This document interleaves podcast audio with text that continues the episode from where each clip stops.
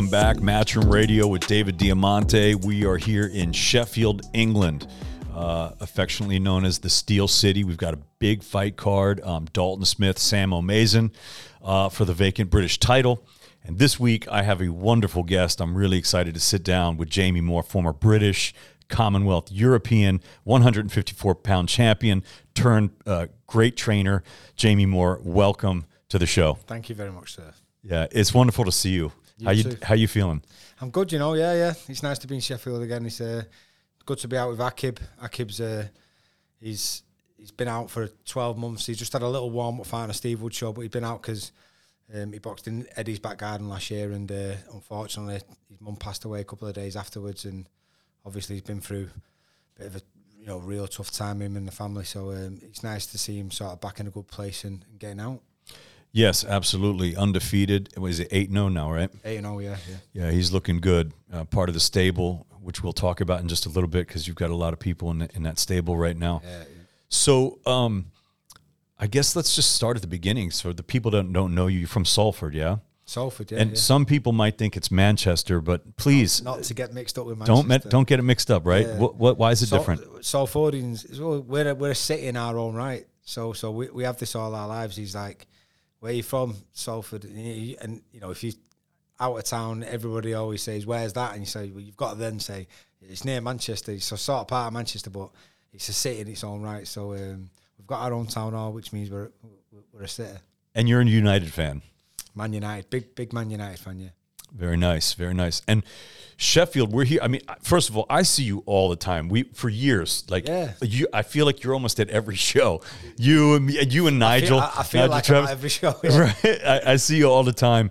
Um, now, also, you have a book that just came out called Moorsey, which is. I mean, I guess you didn't have a nickname, but Jamie Moore, Moorsey. That's kind of it's your. Just, it's just me sort of my general nickname was always used as as my fight nickname.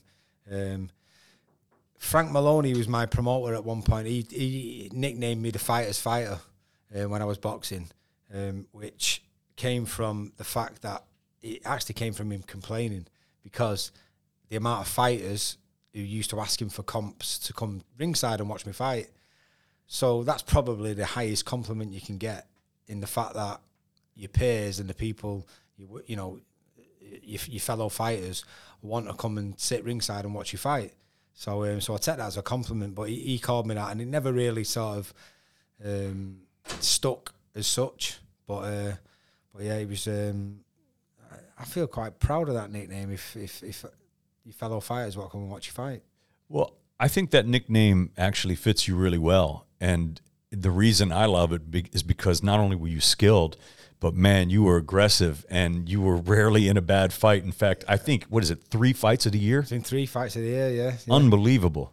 I know. I, mean, I I think I'm the only one who's ever done that. And Michael Jones, obviously, you had a trilogy. He's a Scouser, right? Yeah, You had yeah. a trilogy with him. Um, the third fight, was that the third fight? Third- that was the third- fight of the, fi- year? First fight of the year was the third fight with Michael Jones. Yeah. right? Obviously, the fight with Macklin. That if the Yeah, fans, if you haven't seen that fight, go out watch it now. It's just a great fight. Yeah, a lot of miles on the clock. Um, Yeah, you're right. I think I, I was I was probably more skilled than a than a sort of you like to mix it up. used. Yeah, exactly. I just like to entertain, and Nigel Benn was my favourite fighter ever. So so I like to. I mimicked my sk- style from a young age on Nigel Benn, and um, I just liked to invo- being involved in exciting fights. If that if I was training myself, ah, I'd have had about five heart attacks because because Oliver was constantly trying to get me to box and use me me, me sort of boxing brain more than being aggressive and having a fight, and uh, I didn't really listen that much. I mean, another one of your favorite fighters I've heard, and this makes a lot of sense, is Arturo Gatti. Love him, love him. Yeah, amazing fighter. Um, you know, just I always remember watching him, thinking I, I think I just turned pro when he was when he was a world champion around about super featherweight, and um, just was Ivan Robinson. He was involved in a Oh, great fight with, and uh, absolutely. to the point where he was near, he was close to tears. He was digging in. He was he was in that much pain, and he was digging in that deep. And I always used to think to myself, I wonder what that feels like. I wonder whether if I'm in that situation ever, I'll be able to drag myself through in that way.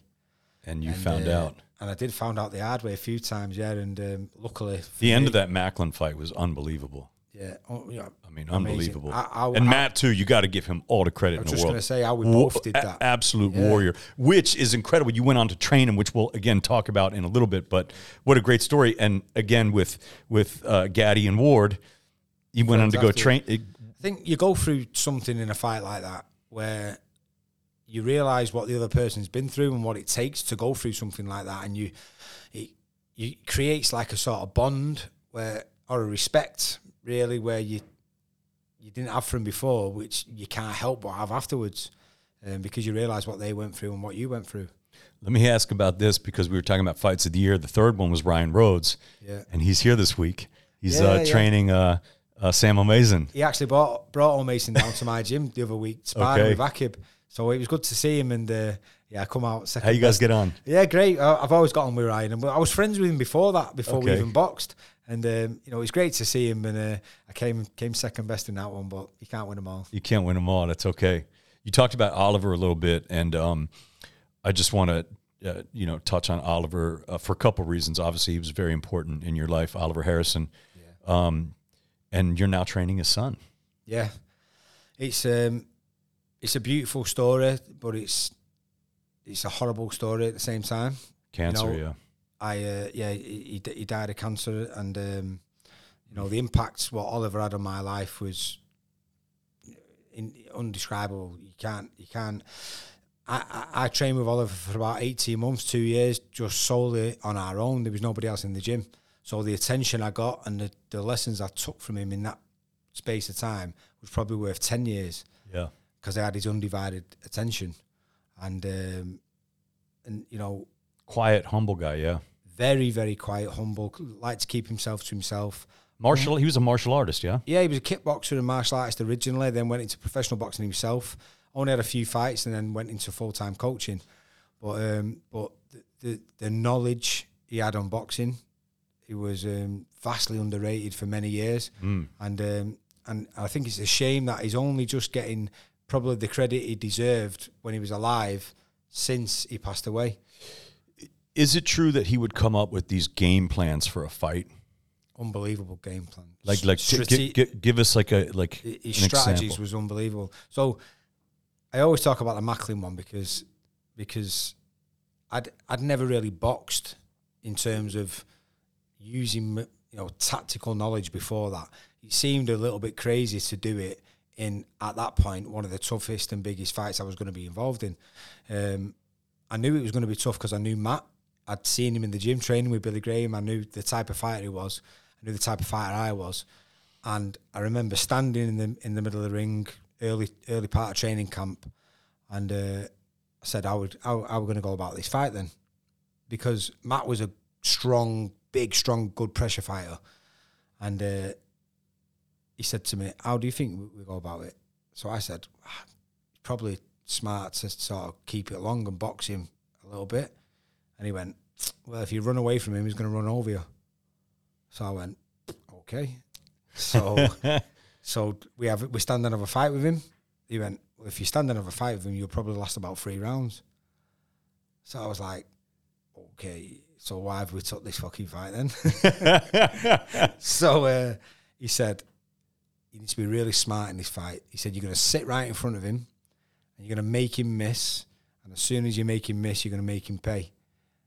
And I said, oh, I said, well, that's going to be a fucking horrendous fight. I said, because we're literally going to need a big engine. We need a big set of balls, and um, and it's going to be sort of to and fro all the way through. And he said, "Well, that's the way you've got to beat him with the tools you've got. That's the way you've got to beat him." And he he, he got me to watch videos of James Toney, and he said he said you got to get used to holding your feet, moving your head, and making someone miss up close, Up right in that pocket.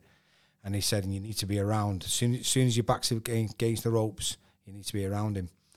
So I'd never really boxed in that style before ever, and it took it prob- probably took about five or six weeks in of sort of going through it in the gym, and and the boxing writer actually Terry Dooley came. He never he never really allowed anyone um, media interviews, took him in the gym, and he was a good mate of mine, Terry.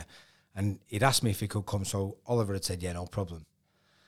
And he came and watched, and I remember we were sort of just drilling this: slip the right hand, roll under the left hook, step out, drop in low, and get your body close. Then step out, and we, we was just repeating it over and over again. And after the fight, Terry said, "I got to be honest with you. Five weeks ago, I stood in your gym for an hour of you doing the same thing over and over again, thinking, what the fuck are they doing? Right. This is crazy. And he said, as I was sat ringside watching in the, the middle rounds when it started to get tough, and you just you didn't have to think about it, you just did it. Yeah, he was just like, like second he was just like a reaction, it's second nature. And he said it just the, the penny dropped, and I, I could envision what he was doing in the ring Mm. over and over again. I could see it playing out in front of me. So, um, so yeah, he was a he was a tactical genius, and God, I always get emotional when I talk about him because of the impact he had on my life. But I miss him. I miss him every day. How is it being with his son? Does that kind of soften the pain a bit, knowing that It, the coaching tree continues and it's bittersweet because bittersweet, yeah. because I want to train him to do Oliver proud, but I don't want to train him because I want Oliver to be here to train him like he should Yeah, be. of, course. So it's so it's bittersweet, but God, I'll do everything I can to make that boy a, champion. To I want to I want to have the same impact or more to to f- for Larone that what Oliver had on me. How old were you when you first got with Oliver? Um, I was I turned I initially turned pro with Ray Farrell. After five fights, went with Steve Foster. Okay. Oliver started to help out Steve Foster, Okay. and then I lost my thirteenth fight to Scott Dixon, and uh, and Steve Foster decided that I didn't want to be involved with training and stuff like that, and I didn't really know what to do at that point in time. Um, I was di- disillusioned with the sport. I, I, didn't feel like I was going to be able to achieve maybe what I wanted to. Um, and I just lit- literally drove to Oliver's gym. I, I'd been offered a fight in five weeks' time, and I just needed the money really. And uh, I pulled in Oliver's gym, and I said, "Oh, do me a favor. Can you do me corner in five weeks' time?" Uh, and he said, "Yeah. What do you mean?" He said, "I said I just really don't know what to do. I've got this fight. They've offered me a fight. I need some money." And he said, "Why don't you let me train you? I'll train you full time." And I was like, "Yeah, do you think?" And he was like, "Honestly," he said, uh, and these were his exact words. He said, Jay, you give me a chance to train you. I promise you, I'll get you at least a European title. That I know you can be that good. Anything above that is going to be down to you and how much you want it. He said, but I promise you, I'll get you at least a European title. I never had the confidence in myself what he had in me at that time. And after about two months of just being with him one to one every day, my confidence went from zero to 10 because he made me understand how good I was or how much potential I had, what I never saw in myself. Unbelievable. Yeah. He Amazing. he he also trained Amir Khan for Yeah. Amir Khan's uh, early in his career. We, we, we, once we started to have success, I mean, I, I had three fights with Hull. Then the fourth fight, I, I took a British title fight on five days' notice and I won against Michael Jones. And from that point, people started, Oliver started to get a bit of respect from people. He, nobody knew him before that point because Sure. he'd not really trained any professionals. And um, and yeah, we sort of, which I love. I love that it's like even though Oliver created me, You us as a him too. team, Yeah, you guys us helped as each a other, team right. created Oliver's gym and Sure. made it the sort of gym, give it the name what it was, and then Steve Foster Jr. turned pro, Amir Khan came, Martin Murray. You know, we had so many fighters come come through the doors, then and it uh, sort of grew from there. Unbelievable. So let's talk about a little bit of early life. You you you you were a troubled youth, you- let's say, yes? Yeah, yeah. What I mean, you, you got in some trouble what about 14, 15 years old? You got 14, 15 years old, and what, know, what happened? What happened? What what was Well, what was growing up like for Moorsey? gro- grow, growing up in our area is, is what you'd probably call a typical northern council estate. Okay. Um, anybody who lives in that scenario, in that situation, I don't think ever sees it as a bad place. It's only when you sort of start telling stories about people who are probably not from them type of areas and they, they sort of raise their eyebrows and go, wow. But to, to me, it was just growing up normal. Yeah. And um, and yeah, we got, we got in trouble. I, I had a great upbringing in terms of my mum and dad was solid. I had a great family foundation. They taught me good morals, good, you know, respect, What did they do? What did your folks do? good ethics. My mum um, worked for Marks and Spencers, and my dad was a, a delivered beer. Okay. So uh, so he eventually went into you, roofing. You did that too, I right? did that as well. Yeah. Yeah, so, yeah, so, yeah. so well, when I got in trouble, I got caught, uh, you know, stealing cars, um, and my mum and dad was like, "You ain't going out anymore with your friends. You're going to go work with your dad." Yeah. So they sent me to work. So Okay. anytime I was out of school, they sent me to work, and um, the best thing whatever happened to me. In fact, the, it was the be- the best thing whatever happened to me was getting caught, getting in trouble because my mum and dad never brought me up that way, and it was sort of peer pressure outside of Right. the home and stuff. Your friends growing up, and um, what what made me not go back to it was how upset my mum was. yeah, you didn't want to disappoint No, she mom. was like, I can't, I can't tell you how disappointed I'm in you, and I wish instead she'd have beat me up because it wouldn't have hurt me as much as that did yeah. And I never did it again after that because because of the way it made me feel. Also, the threat of you won't be going anywhere near a boxing gym if you ever do that again. Sure. Um, she told me coach Dave Langorn, and he told me in, under no uncertain terms that if I ever do anything like that again, I won't be coming through the door. And that was it. You liked all sports, but bo- boxing, you're like your dad. Your dad wasn't a fighter, but he loved it, right? He yeah, loved love boxing. loved boxing, love watching it. Never never boxed himself, but You just took to it. the memories of me sat in the chair with my dad watching Nigel Benn as a kid is what stands out to me, and that's what got me hooked with it, with the sport. Mike Tyson as well. He used to love Mike Tyson. Yeah, sure. There you go. This is some great fighters. Benn, Tyson, and uh, Gatti. Gatti. Yeah, Those are your favorite fighters. Three good fighters. Did you, did you have brothers and sisters? I got one younger sister, yeah, younger than me. Okay. So then the boxing, you go on with the boxing, and um, you went on a, quite a run at, early in your career. Yeah, yeah. After the the initial loss to Scott Dixon, the best thing what ever happened to me in boxing Right. because Well, Sc- didn't Scott- Scott, Scott had a lot of fights. yeah, he Like was an, you- he, he was an he- ex, ex Commonwealth champion. Yeah, I mean, Um, you, you were kind of a novice at that point. I mean, you, you won some fights, but they were they were, I'd, I'd never really boxed anyone as a pro. and he had a, he had a, a real record. Re- really, the, the lessons what I took from my own career coming through have really stood me in good stead as a coach to help out in sort of guiding them coming through. So Akib, for instance, who's boxing tomorrow, we've matched him really well.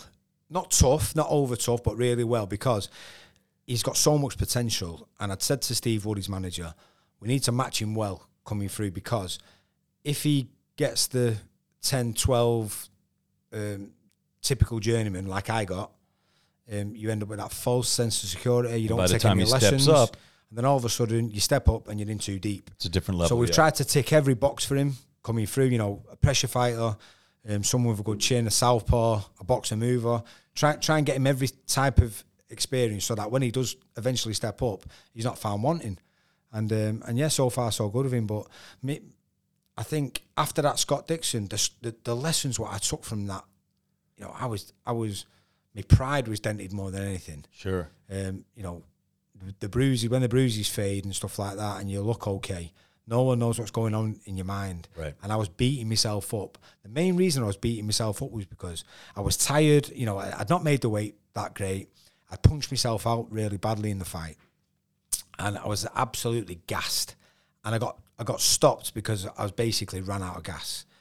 And um, what what really really drove me insane afterwards when I was lay lay in bed at night just on me own with, with your own thoughts, I was thinking you could have dug deeper. You could have Right. really dug deeper than you did do. You sort of caved in too easily. Hmm. They was my own. I've only I've only been able to speak about this and acknowledge it a long time after I retired because I don't think your ego allows you to speak about things like that. I don't care now. I think it's a good lesson for fighters coming through as well. You've always got more in you than you believe you have, and it, Well, you've shown it. I mean, again, if you watch these fights, fans out there, Yeah. like Jamie's got it. You you had it in you, and you sh- and you showed it. David, I never had these conversations with any, anybody except myself in my own mind, and I was going, you could have you could have dug deeper. Yeah. I know you could. And I said, mm. and I sort of made a promise me, to myself. I said, you, I'll never lose a fight again now unless I'm out cold. Out cold, right? And um, and you know, I definitely won fights what I wouldn't have won without that experience of losing that fight to Scott Dixon.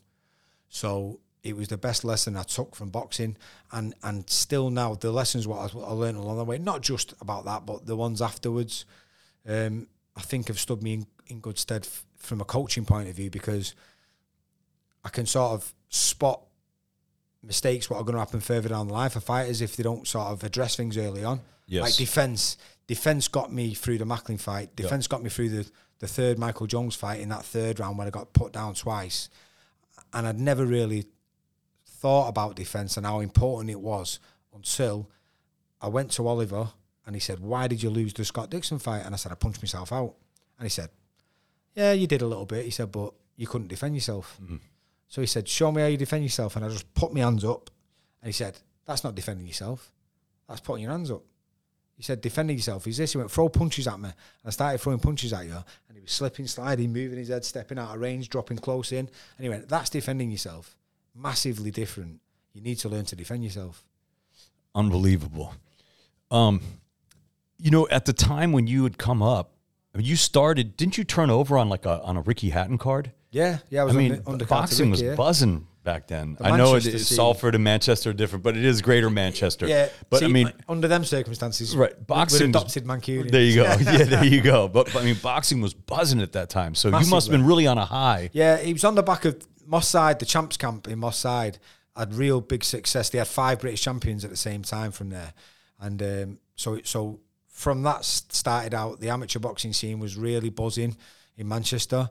Michael Brodie, Steve Foster, Ensley Bingham, Carl Thompson, Maurice Core, those sort of fighters. So then we was looking at them, and it makes it more realistic. I've always said this that when you're watching fighters from America, stuff like that, and you know you're idolised the world champions you dream about doing it, but it's not really realistic because you can't relate to them type of fighters because it's not your background.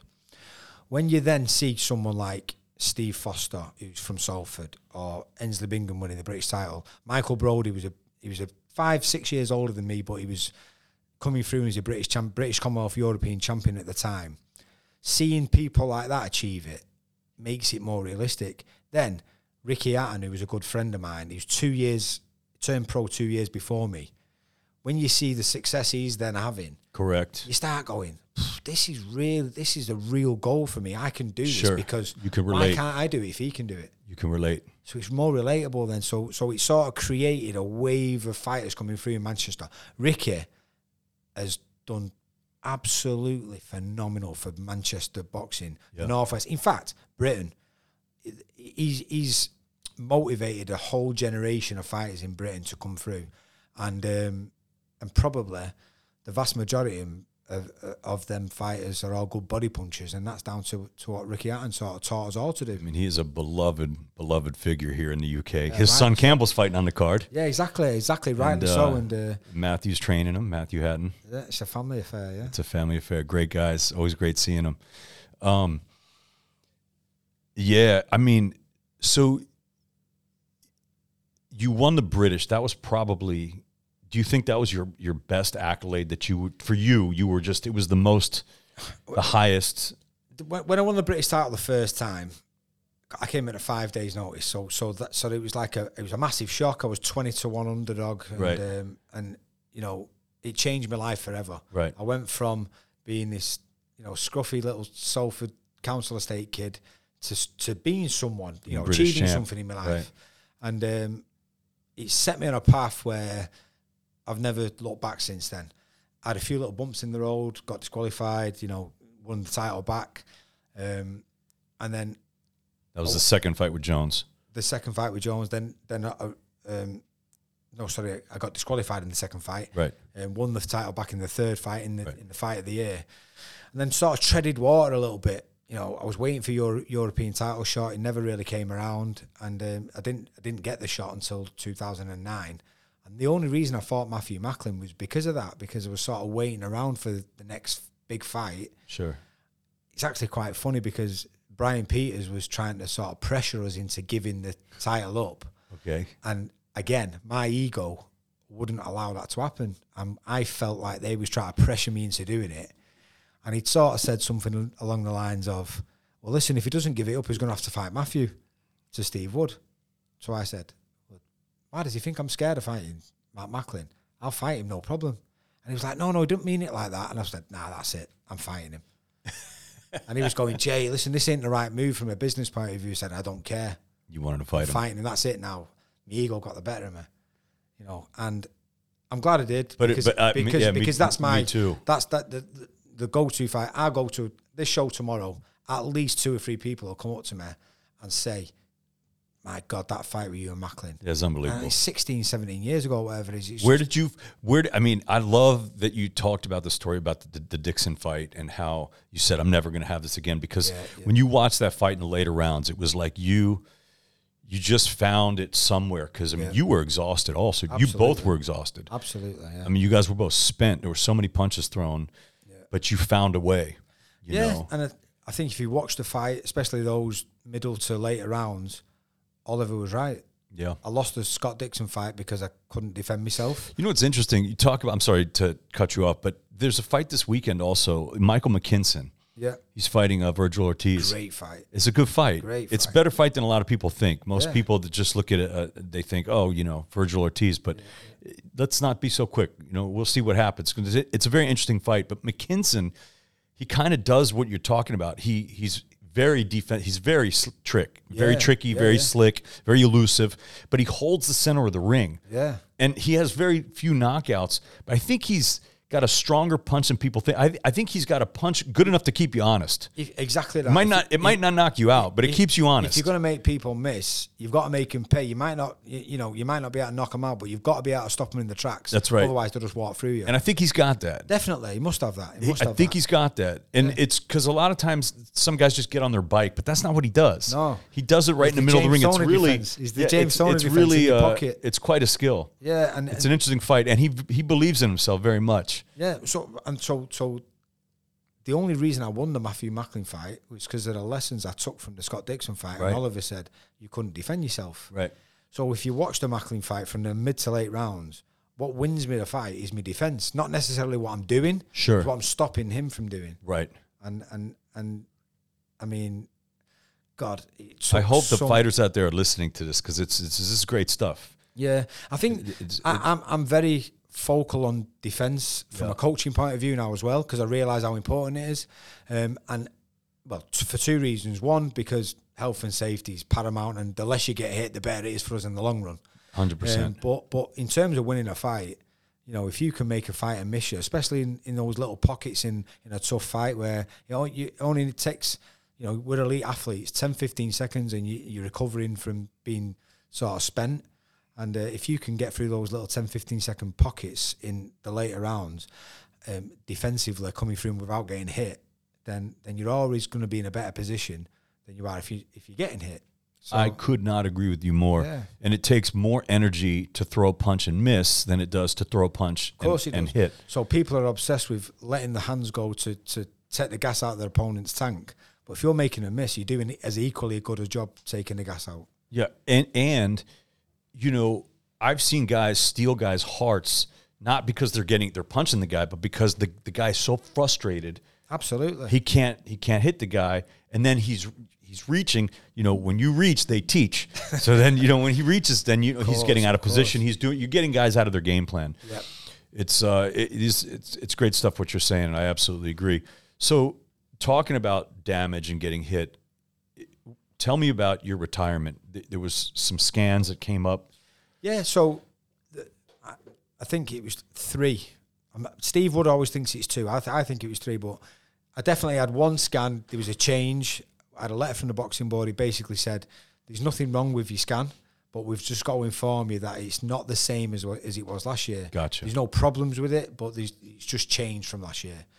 And then the same thing happened again the year after. Um, I think it was three years, but Steve thinks it was two. Um, and I sort of went, "Ah, well, you know, I've been involved in fight of the year three times. Yeah, Okay, they're saying there's no problem, but it doesn't change for nothing. yeah, let's have a look. So I went to see a separate specialist. I got a, yeah, some, someone who's not not nothing to do with the boxing board of control. Got a second opinion, and he basically said that he Yeah. said, you know, listen, let's be honest. You get punched in the head for a living. Yeah. Um, they're right. There's, nothing dangerous going on with your scam, but um, I don't think it changes for nothing. So um, my advice to you is so he said what he did say is this: this part of your brain can change naturally. So they're right to say that it could be a natural change. Right. It's also the part of your brain which controls your speech, coordination, memory, and you know, let's have it right. The effects of boxing are known to have had impacts on that. So it's probably more likely it's caused from boxing. Sure. So I said, So what do you suggest I do? He said, I think you should get out of boxing as soon as you can. Now this was on the Monday before my last fight on the Friday. On the mm. Saturday, sorry. And I was all at that point in time, I'd been really tough making weight for a few years. I'd had four operations on my shoulders, two on each, over th- a three year period. So I was constantly recovering from surgery, going into a fight, recovering from surgery, going into a fight. And I just, I, my heart wasn't in it. Yeah. And and when I got this news, then it just made my mind up. I, my son was off school and he was with me, and he said, "So when the doctor said, I think you should get out of boxing as soon as you can," I looked at my son and he just sort of shrugged his shoulders like that, and I thought, you know what, I'm gone. Yeah. So I had that, but I boxed on the Saturday, and um, and that was it. Wow. But I mean, these are great accolades. I mean, British, Commonwealth, European. Yeah, I, achieved more than I ever believed I could set out to do when I f- turned professional. So I overachieved in that sense. And people still talk about a couple of the fights I was involved in now, 16 years later. So Yeah. And you were a fighter's fighter.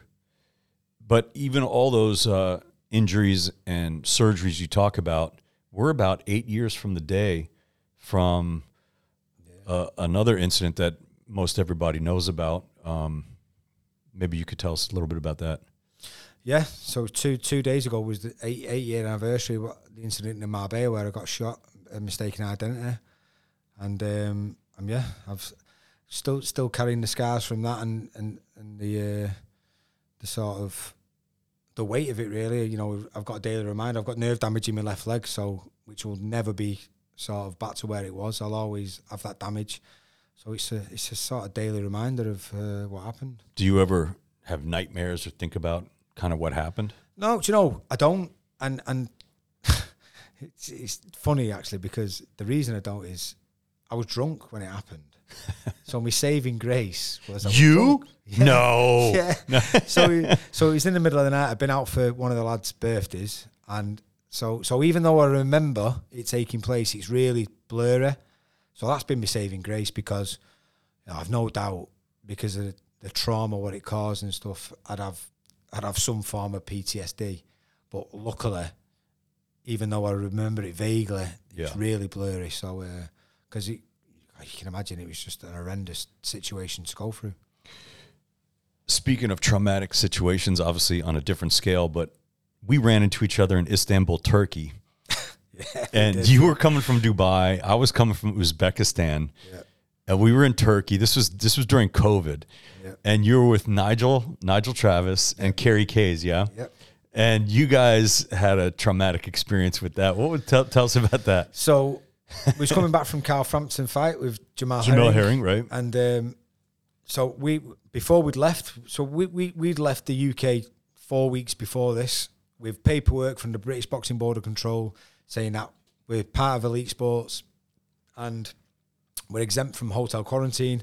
So all you've got to do is when you get back to Manchester, you hand your paperwork and you go through. The day before the uh, fight, the guys had come to us and says, "Your flight's been changed. You're not going the the day after the fight. You're going the day after that." And I said, "Why?" And they said, um, "Your flight's been changed. You're not flying into Manchester now. You're flying into London." Oh. I said, "You're joking." So I said, "Why is that?" They went, "I don't know. It's just been changed." So that was all we knew. And but the and so the the issue was because and in those days you had to have like a COVID test 24 hours before the flight, right? Yeah, yeah. So now your COVID test wasn't valid. You guys ended up getting stuck in Turkey. listen this. So we we gets to the airport. At, we we'd been tested, and they was all negative, but the hotel had give us the wrong tests. So we had we had we had to eight hour delay from getting on the next flight, which then affected our transfer flight in Turkey.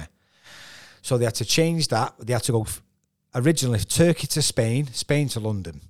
We get to Turkey, we go to check in to go to Spain, and they went, "You can't get on this flight. You haven't got a visa." And I said, "Why do we need a visa to go to Spain? Because what's going on at the moment, you need a visa." So that flight gets cancelled. So we're stuck in Turkey. This is when I ran into you. You guys were stressed. Ah, and Kerry Kays, he poor guy. I mean, you guys finally got back. Seventy years old, beautiful human being. What he was cut man for for Ricky Hatton. Yeah, I mean, he's a legend, right? He's absolute boxing legend, beautiful human being. Yeah. we're stuck in we're stuck in Turkey, In a- okay. and I don't know at this point. You're not you're not allowed to fly into Manchester from a red list country because when we left, that wasn't the case. Right. They've I've gone online and I've booked us flights to Manchester. So then the next day we flew into Manchester and they've gone, you can't fly into Manchester.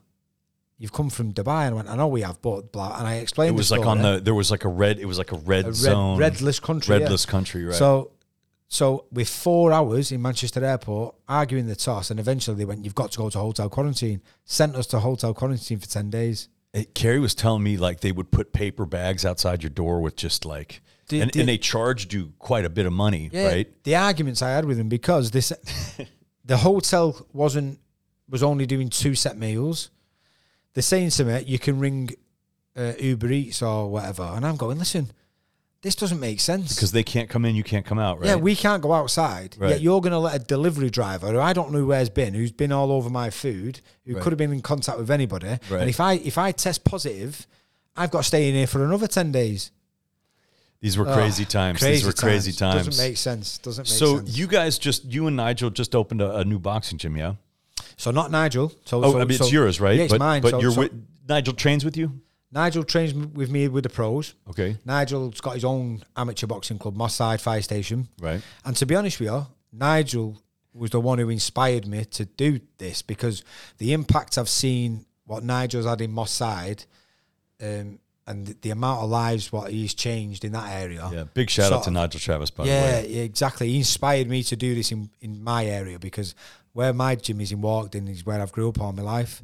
I've seen the the sort of the way it's gone over the last twenty years. It's gone from sort of bad to worse Yeah. and the kids in the area were crying out for a boxing gym, and we've never had one there.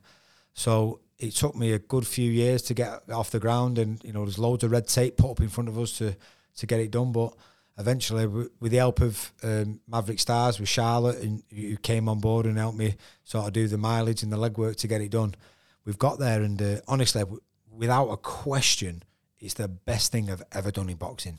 Well, okay, Mark Leach, Stephen Wild, Chantelle Cameron, Jack Catterall, Aqib Fiaz. I mean, you got a pretty good stable going on right now. Yeah, uh, we're, we're real busy. We're blessed, and um, you know, I, I love doing what I do. Because I- do you know what it is, David? I, I I know how tough this sport is. It's a it's a beautiful, brutal. You know, sometimes rewarding. Sometimes you just think, "What is the point? Why am I doing this?" But it's the best sport in the world, and I know how difficult it is for fighters to go through what they go through. Yeah. I've been there and done it, you know, loads of times myself, and it makes it much easier when you've got people you know have got your back, who, who can fight your corner, who can, uh, you know, I've got that much experience in the sport. For me to be able to advise them and try and guide them down a path where they don't make the same mistakes as what I made, Yeah. or or even if they do, they don't make them as badly, so they still take the lesson on board, but they Sure. go down the, the right path. Um, so it's such a rewarding job, and and you know, I just luckily enough I get paid for it as well, which is like a bonus. I just like helping people. That's what I like doing, helping people. What? Tell me what it was like up in uh, Scotland It was hostile. for the Catterall Taylor fight after the decision. Oh, How you felt? The, after you the felt. decision, I mean, when you work that hard for something, I'm not. I'm not saying I don't have any position on who won, who didn't win. That's Yeah, not. yeah. That's not what I do. well, I don't. I don't But think. we, I don't. I eh, don't the fans out there have seen it, and they can make their exactly. own call. Everyone- every- every- everyone can make their I- own mind up. You know, And, and I like both guys. I'm fans of both guys. I don't. I don't have to. I don't have to fight our corner and, and, and, and fight my case of do we think we won? I think right, but um, how did it it feel? yourself. How did it feel? Absolutely devastating. You were gutted. And, and and and the reason it was so devastating was for the reason what I've just said to you. yeah, You know, I don't do this for money, even though I get paid for it. I'm lucky enough to do something what I love. yeah, I'm lucky. I, I, by nature, I just like helping people. So then I feel like I'm lucky enough to have been through the career what I've had to get the experience on board to then be able to help other people. And then at the end of that, I get paid for it. So so so it's slow. It's so I'm lucky in that sense. But to see what Jack Catterall went through for three years in terms of the waiting for a world title shot, stepping aside, you know, towing the line with governing bodies, um, mandatories, doing the right thing with Ramirez and Taylor initially to allow the undisputed fight Right. to happen. right. Which was just wonderful. And big shout out to Taylor for he went through the fire fighting Pro Amazing, Bray. amazing, Ru- I amazing mean, achievements. You know, really, really great fights. I, I have no bad words to say about Josh Taylor, and I said this before Jack boxed him. I was a Josh Taylor fan. sure, you know, I we love all were. watching him fight. Well, exactly. Yeah, this isn't Josh Taylor's fault. What happened, the decision is not his fault whatsoever. What, my, talking about how disappointed I was, I was disappointed because I've seen what that kid gone through. Yeah, I've seen him close sure. to tears in the gym right. two years before he even got a world title shot, saying, "You know, I feel I might have to get a job because Kind of similar after the Dixon fight when you went, you you were feeling Yeah, kind exactly. of dejected, and you're on a high, then you go down. It can So, be so like I'm that. sat with him, David, in the gym with my arm around him, fucking close to tears myself, Yeah. frustrated, you know, going, Jack, listen, I know it seems like nothing's happening, but I promise you one day, when it all happens and it all pans out and you stood there with a world title, we'll be able to stand there and go, see, it was all worthwhile. It's worth it. And that moment, when the bell went and he celebrated, and Did I- you did, you think? I mean, did you think that he was going to Jack was going to get his hand Well, and I, I, I knew he'd won the fight, and the reason I knew he won the fight because by the time we get to the eighth round, he's won at least six rounds, and he's knocked him down. So I'm going. He needs a knockout. In, no matter what happens now, as long as Jack stays on his feet, he needs a knockout. I went over to him and I grabbed him by the head and I said, "See, what did I tell you? I told you it'd all come good." Ouch. And then, as the, we was waiting for the decision, I remember having a little thought in my head, thinking, "This is taking a bit long now." Mm. And they always get worried when it's taking a bit Yeah. long. And then when the second judge's card came out, in fact, no, the first one when they first read it out and he said Jack Catterall, I thought this is a split decision. And then the second one came out and it was Taylor. I thought we're going to get jobbed here.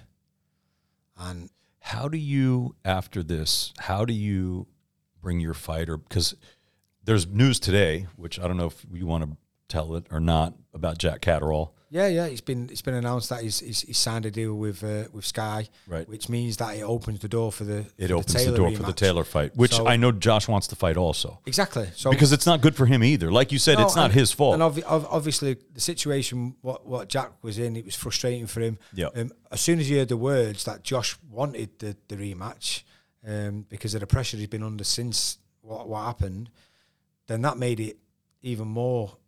Jack even more determined to make sure that he, that he could get a fight. So. Um, so how does this fight play out? the rematch. Do you know?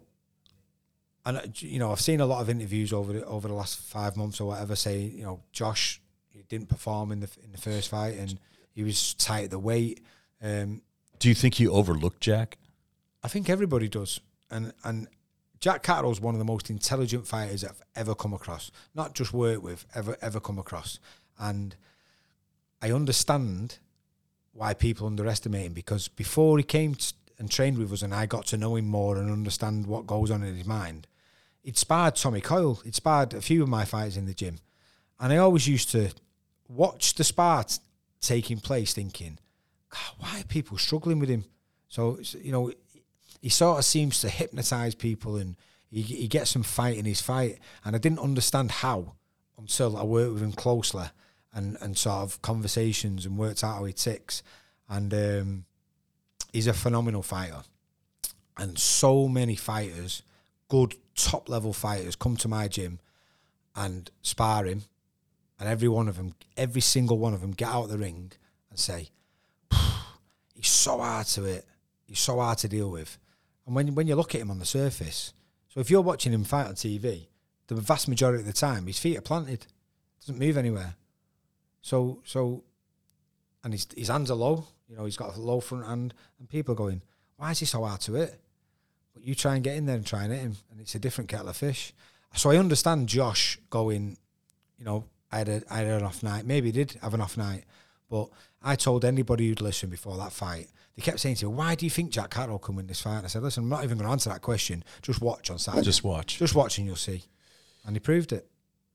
how how but how was it after the decision and after the dust settled trying to get Jack to to to to kind of get back up I mean was he really he must have been very dejected Yeah, I mean, for the first three days, every day I FaceTimed him. I'm trying to have a conversation with him. He was just so so down because that moment, what he'd lived, he'd worked towards all his life, has been snatched away from him. yeah And it was funny on the fourth day, his his demeanor had changed, his voice was different, and I was like, "Oh, yeah, all right, you seem better he, today." he swung back And he said, "Yeah, do you know what, Jay?" He went, "Fuck it, I ain't letting them get get get to me now." He said, "I'm." He said, "I'm not. I'm just not letting them get get me down." He said, "I'm gonna get get back in the gym now. I'm gonna get back training." On the fourth day, on the Thursday, he's back in the gym training. Um, well I'll tell you I've this never I've never met a more dedicated, determined fighter either. I mean look th- that wasn't just for a strap that was for all the marbles No, I mean that's life-changing stuff And Can't if the rematch happens, he's not going to now because because Josh he's sort of he- wanted, he's, had to losing give- one of the titles he's had- but either way it's it's still great and it, it's a great fight so, as a fight fan it's a great fight I can't I wait think to watch it. outside of AJ Fury, in terms of two British fighters fighting each other, I don't think there's a bigger fight out there. Yeah, it's a very big fight. Well, I don't know. We're talking about Benn Eubank. Well, That- that is that- a big fight. that's a That is big fight, man, if that fight See, gets that takes me back to my childhood when There- I was there you go. 13, went watching Nigel Benn. Yeah, that's a great fight. If they can come to the weight, and I hope so. I hope so too. I think it, like that, those are the types of fights what get um, not even casual boxing fans, but just non-boxing fans. It, it transcends. Exactly. Cer- certain fights Exactly that. transcend. That's a, that that fight will transcend. That's a big fight if it can be made. So we're gonna wrap up soon, but just really quick, the book. How did it come about, and how did you? What did you always want to write a book? Did you? Did someone No, say, you know, Jamie, Paul- you should do this? Did you write it yourself? Did you have a ghostwriter? Like, how did that happen? Paul Zanon, who, who ghostwrote the book for me, he'd, he'd approach me asking me for, I think it was Michael Gomez's number, Hmm. to see if he would be interested in having a book written about, written about him. And then just in conversation, um, he said, you know, you've got a really interesting story. Have you ever thought about having a book written? I said, you know what? I said, I've not really. I said, but yeah, I mean, if you're if you think it'd be a, a seller and it, it'd be interesting, then then yeah, and uh, I really enjoy doing it. Do you know what as well? The Marbella stuff, um, going through that with Paul was like a little bit of therapy Like cathartic. because because you know I think it, maybe maybe it comes from a boxing background or point of view. It's like a defense mechanism. That fear, or if you're scared of doing something, you you, you train yourself to block it off. You don't think about it, and I'd not really allowed myself to think about it that much because I didn't want to. Because why Sure. would why would you want to remember something like that? yeah. And you're father. You got two kids. You- I Of mean, course, of course, and that was. I mean, one of the things was I remember sort of crying to the to the paramedics saying, "Please, I've got two young kids." yeah. Um, but sort of, Did you think you were going to die in that moment? I did, I did, and Mm. and the, and that's that's why it's so difficult. Yeah. I never really addressed it until writing the book. Mm. I didn't allow myself to think about it because what he did was basically explain. He said, "What we're going to do is over the first couple of months, we're going to get the skeleton ready." Sure. and then I'll come back and we'll we'll go back to Flesh things it and out. then we put the flesh it out. Yeah. And um, and going into detail about it in terms of what was going through my mind, you know, how was I feeling? So not just explaining what happened, Yeah, but, but but how you emotionally how you felt at the time. Going into detail like that was was was fucking tough, Mm. tough. But I think that at the end of the week, when we come through the other end of it, I was sort of like, I feel like I've got a lot of it out of me, Yeah.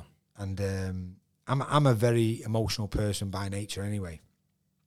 So it doesn't take a lot for me to cry. you know, especially since I had kids, I've be, become even worse. Yeah. Um, but but um, but I think that really helped me sort of get that sort of horrible feeling inside me come out of me then, and I've been good. I've been good since. Would you be so kind to answer a few uh, fan questions? Of course, no problem at all. Yeah. Okay. So let's see what we have here. John Stevens asks Jamie, this might be a bit of a strange one, but do you ever get any post traumatic boxing related dreams? Heard it from an ex rugby player recently, and he wondered if it creeps into other sports.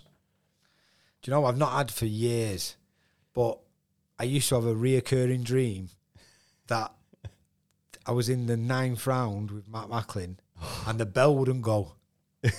so the bell would never stop, and it would just be con- continuously going on and going on. I'd be like Again, fans watch that fight, crazy, and you'll yeah. understand. Oh, so I, I've not had that for years. I mean, that used to happen for a for a couple of years. I think it, it first started happening actually when I retired. So I think when boxing's on your mind a lot, and you do think about fighting again. I always promised myself I'd never fight again once I retired, um, and I thought it'd be really easy to just walk away, and it was horrendously tough. And, it, and I started having that dream all the time then. Wow. So I think that maybe put me off from making a comeback. Right. All right. Trudy Abbott asked Jamie, Did you ever have the possibility to fight in America? Your style would have been made for it. Yeah. So wh- when I got disqualified against Michael Jones in the second fight, I was sort of a bit disillusioned with the sport. I really shouldn't have been disqualified in that fight. I was I was adamant, and I still to this day I don't think I should have been disqualified. I got offered to box um, in Boston. So my heritage is I'm Irish. My mum's Irish.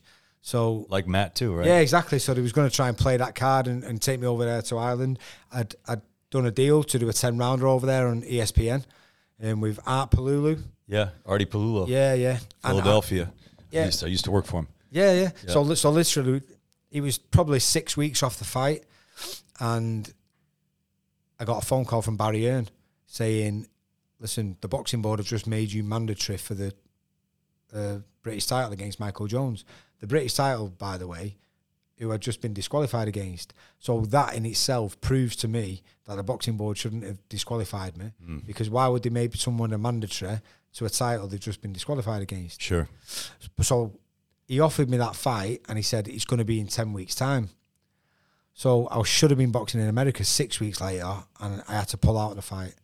So, I mean, listen, I have no regrets about that. I would absolutely have loved to fight in America. I think, I, I do think my style would have gone down really well there. Um, and I don't have regrets in anything in my life because I, I'm really happy. You know, I've got a, I've got a lovely family. I've got beautiful, you know, beautiful um, friends and family around me. Um, I'm content, and I, I always think if you look back and regret anything, Change one thing, it could all change- be sends you down a different path. It sends you and that means I would have gone down a different path, which means I probably wouldn't have been where I am today in this sort of mindset. So I wouldn't change anything.